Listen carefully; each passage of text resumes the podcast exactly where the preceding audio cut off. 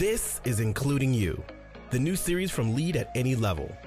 Including You features stories from chief diversity officers and other executives who are creating inclusive cultures in their organizations. Our goal is to show what's working in companies just like yours, to give you the tools you need to keep pushing for progress in your own workplace. We want to create belonging and opportunity for everyone, including you. And now here's your host, Amy C. Waninger.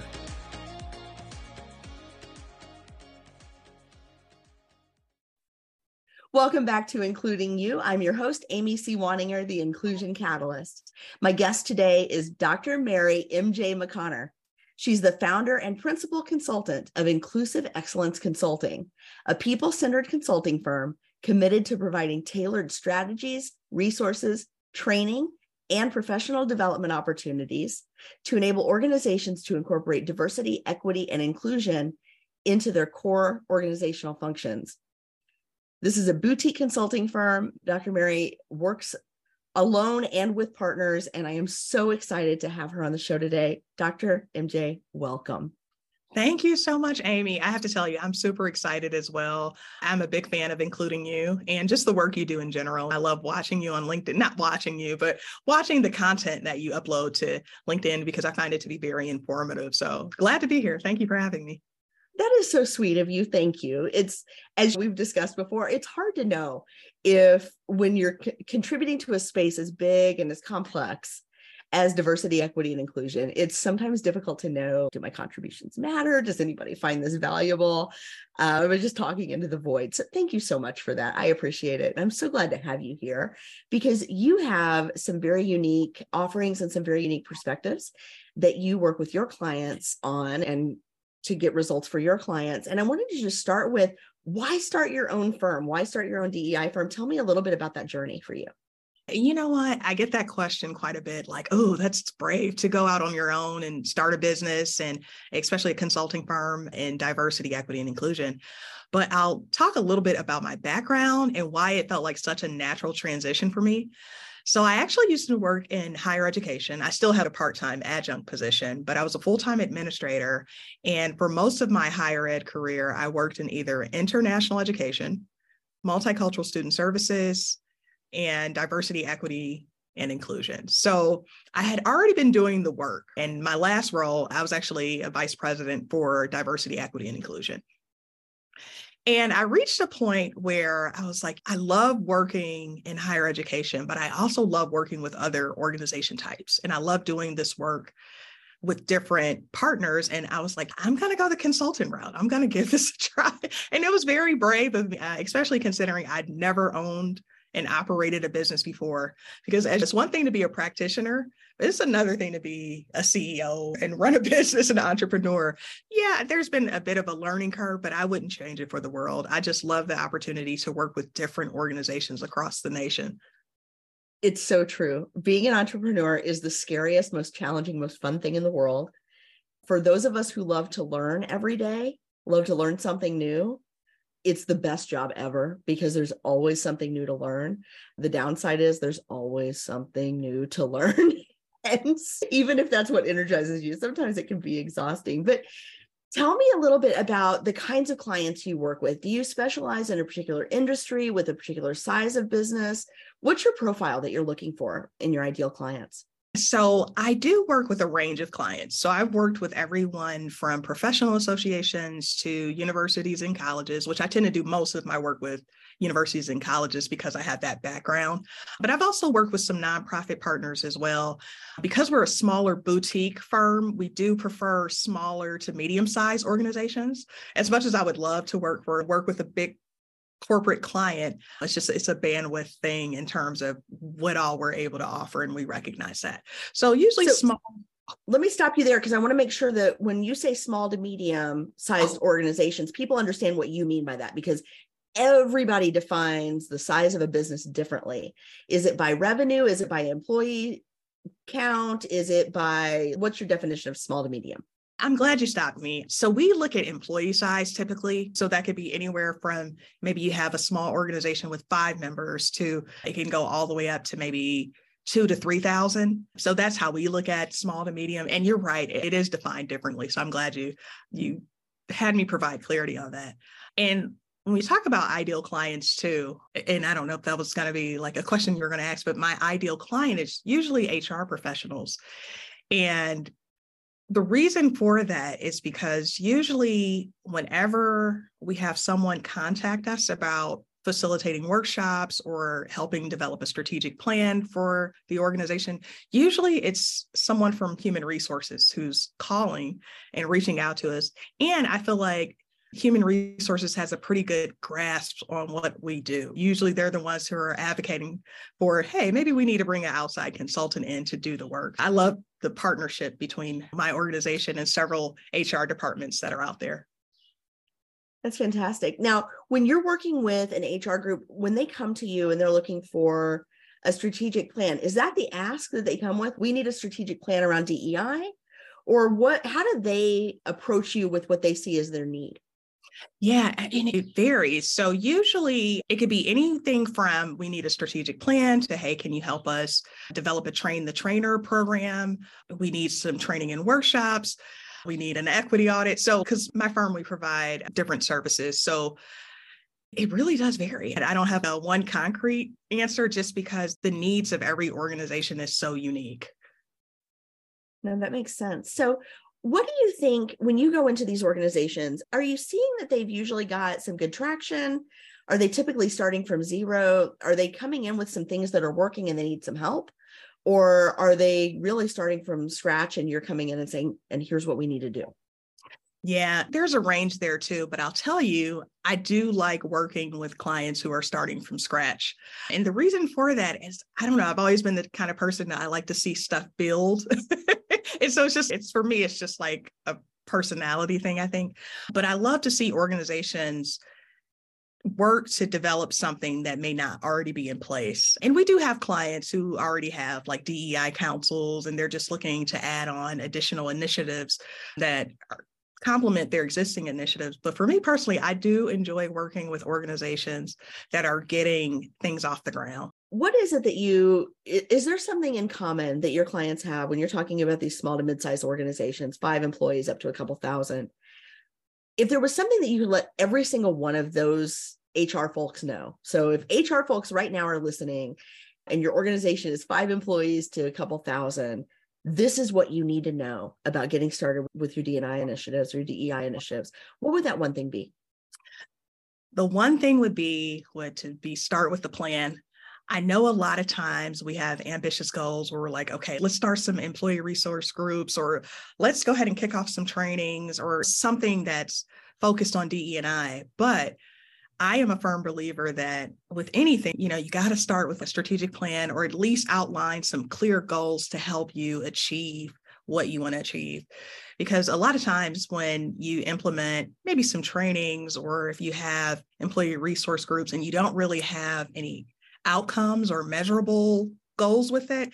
It's like you're just going through the motions. So you really want to develop something where it's okay, this is exactly what we would like to achieve, let's say over the next three to five years. The, this is how we're going to measure whether or not these programs are a success. And then we can revisit this in three to five years and revamp it and come up with some new strategies if we want to do something different. So I always, I'm a firm believer, start with a strategic plan if possible what I love about what you just said is that I hear so often from people and I say, What are you currently doing in your organization? This is part of what we do when we're talking to prospective clients or we're talking to people just in networking situations. What are you doing? And a lot of times I find I call it confusing activity with impact, where we're doing all the lunch and learn, we're doing all the lunches and we're doing all the heritage months and we're doing, we've got, we've got a pitch in plan and we've got this plan and there's an ice cream social and there's this. And my question is always so what are you getting for that? And it's hard to know if you don't start with the end in mind what results do we want to see? And i think for especially for organizations in the small to mid-sized space it's really hard because the resources are limited. They need to be very careful about where they prioritize their investment and their energy and their time and their people's attention and it's easy to do the quick wins that look good or that make people like, oh, yeah, I remember last Thursday when we did that. But then 50 Thursdays from now, are you going to remember that you did that? Are you going to know what if it mattered. Exactly. And one thing you said, and I think a big part of the reason why people tend to just jump straight into the work without really strategizing first is because they're looking to get results really fast. And anybody who works in the DE&I space will tell you it, it takes time. So just like any, any big vision, any big strategy, just you have to just go through the process. Don't feel like you have to rush to implement anything because usually the more strategic you are, the more outcomes you have, the more, I'm sorry, the more measurable goals you have, the better the outcomes will be. Like you said, the impact portion is really important instead of just going straight into implementation. So, no, great advice. I love what you just said there. So, when clients work with you to put a strategic plan in place, what kinds of results can they expect to have? I think some of the biggest results that a lot of our clients see is, and, and, it does vary depending on what their specific goals are. But I know I have some clients who have come to me and told me personally that they've been able to implement some, like a train the trainer program. They have been able to implement different strategies around how to recruit, hire, and retain diverse talent. the retention part is big. And I'm trying to think of some of the other things too, especially with the equity audit that's really big because it allows you to look at your practices, policies, and protocols and really assess okay, are there certain areas where this could be a barrier for some folks. And as a result of the equity audit, a lot of organizations have gone back and looked at some of their practices and protocols and said, okay, we recognize that this could be a potential barrier for some. Let's re- revisit this and revise it. So that way we have an equitable and inclusive environment for all of the people who work for our organization. So it always brings me great joy too when I hear someone someone will come back to me and say, "This was really good. I'm so glad that we worked with you because you really helped us gain a better understanding of how we can become more equitable, not just okay, here's a strategy go implement. We actually work through it and talk about the impact that this will have on your organization, not just short term, but in the long term. This policies and practices and procedures piece is really key because, like you said, there are procedural barriers that are put in place that are artificial barriers. That if we take them down, it can make all the difference in how people interact with and move through our organizations and also whether we retain them. But the other piece I think that's important for policy owners in organizations to understand is there are bad actors in your organization. If you've got more than a couple people in an org, somebody somewhere is going to slip through that doesn't have good intentions. We don't always know when they come in, or we probably wouldn't let them in. But if they're there for a while, they're going to start to figure out where are the places in the policies where they can hide, where they're protected for their bad behavior. And I always tell my clients don't give bad actors a place to hide in your policies. Let's assume everybody's great let's assume that 100% of the people in your organization are fantastic but tomorrow by accident somebody gets in who has ill intent. How are you going to use your policies to manage them out? Because they can do a lot of damage. And with this retention piece that you mentioned i think it's so important because i don't know about you but a lot of people will come to me and say we really need to do a better job of hiring diverse talent. And i always say what are you doing to retain the diverse talent you have? That's because if you're not going to retain folks, you might as well take all those recruiting dollars and put them in a paper shredder. Yes. Yes. And I think these two pieces work really well together. Can you speak a little bit more to the policy piece and the retention piece where people need to be focused? Absolutely. And the reason I brought that up is just for the very reason what you just stated is that a lot of times we focus on the recruitment efforts and then the hiring and getting folks in the door, but we're not always looking at okay, is the organizational culture conducive to a place where a person would want to come and be every day? Some of the things we hear from different employees who are from various underrepresented groups is I don't really feel a sense of belonging all the time. Or sometimes my colleagues will go out and they never invite me. Or just looking at maybe certain protocols and policies. Some women may wear head wraps and different styles and but a lot of workplaces have different dress codes that might not always be the most culturally inclusive, just being 100% honest there. And so that's why it's so important that we look at okay, once we get folks in our organization, what can we do to make sure they feel supported and feel like it's truly equitable and they feel a sense of belonging? And usually that's where i come in. I can help with that. And in addition to the equity audits we also do climate assessments as well and that's really important because it helps you gauge where you are and i'm a firm believer you have to know where you are in order to know where you're going to go next and so it's important to get that feedback from employees so that we can be better employers absolutely and I always tell folks the every organization is inclusive for someone. Yes. No organization is inclusive for everyone. True. That is true. And the job of the policymakers, and the job of the executives is to make sure that the people you intend to include on the one hand, and the people that feel included on the other hand have as much overlap as possible. Love and you don't know that if you don't ask. You have to ask, whether it be through focus groups, through surveys, even just casual conversations, but you have to ask because I think one of the worst things we can do is assume, oh, yeah, we got this. Everyone feels included. We're a great culture. a lot of people will say, like, yeah, they say this, but their actions don't really align. And so you never want to be that company that's known as putting out like certain DEI statements, but then internally folks don't feel like you're not living up to that. So that's why it's really important to make sure you talk to your employees regularly.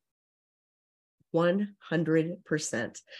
Dr. MJ, let me ask you this.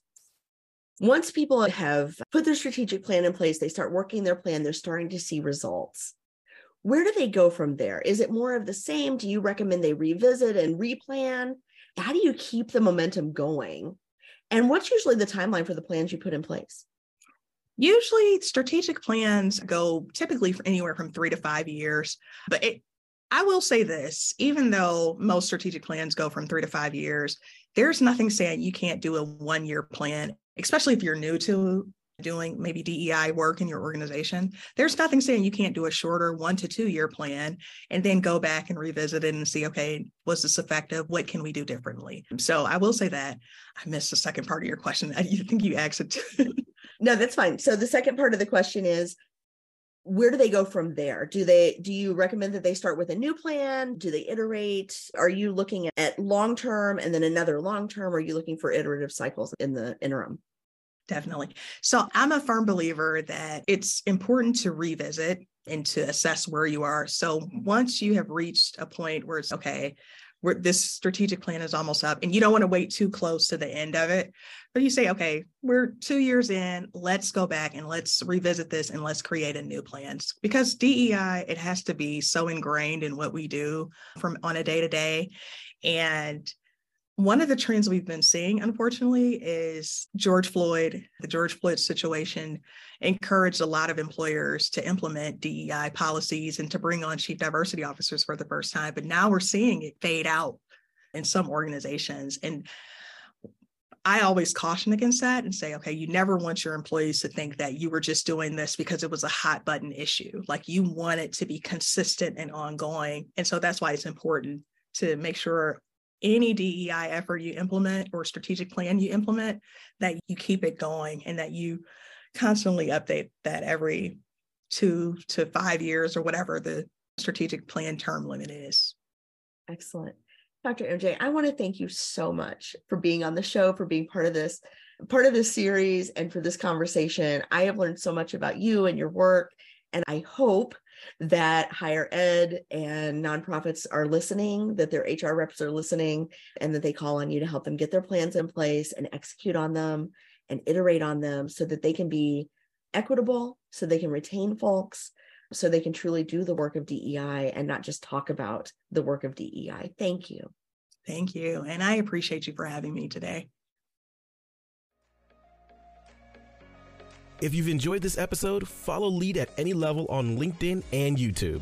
Then join us for Including You video simulcast every Thursday at noon Eastern. Including You can also be enjoyed each week as part of the Living Corporate audio podcast series, available on all major podcast platforms. Learn more at living-corporate.com. Including You is brought to you in part by Lead at Any Level, a boutique training and consulting firm improving employee engagement and retention for companies that promote from within.